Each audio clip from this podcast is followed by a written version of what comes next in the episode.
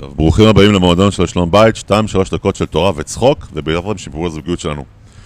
גבר אחד כל הזמן נרדם בשיעור התורה שלו, כל הזמן נרדם, אז שואלים אותו, בשביל מה אתה בא לבית מדרש?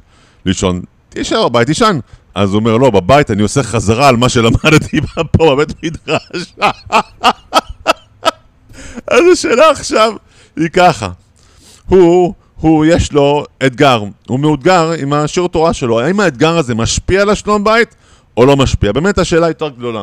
האם אתגר אישי של בן אדם עם אימא שלו, עם אחותו, עם האנשים בעבודה, האם אלה אתגרים שמשפיעים על שלום בית או לא?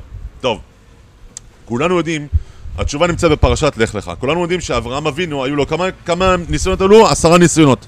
כמה ניסיונות היו לאשתו, שרה? את זה הרבה אנשים לא יודעים.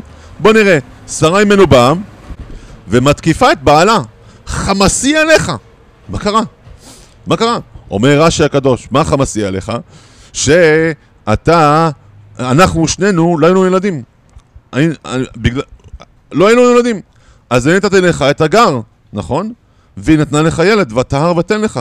ואז מה קרה? אתה קיבלת את הילד, אתה ביקשת ילד, אתה התפללת לילד, ביקשת ילד, אבל אני נותרתי בלי ילד עדיין. היה לך להתפלל על שנינו. אדוני, אנחנו ביחד. כשהשם אמר לך, לך לך. זה גם היה מבחן שלי. גם אני עזבתי אימא. גם אני עזבתי את החברות שלי. כשהגענו לארץ ישראל והיה שם רעב, זה לא רק היה מבחן שלך, זה היה גם המבחן שלי. כמעט אנסו אותי במצרים. אברהם, אתה אולי לא רואה את האפקט של זה, אבל כל פעם, אבל אנחנו מערכת אחת.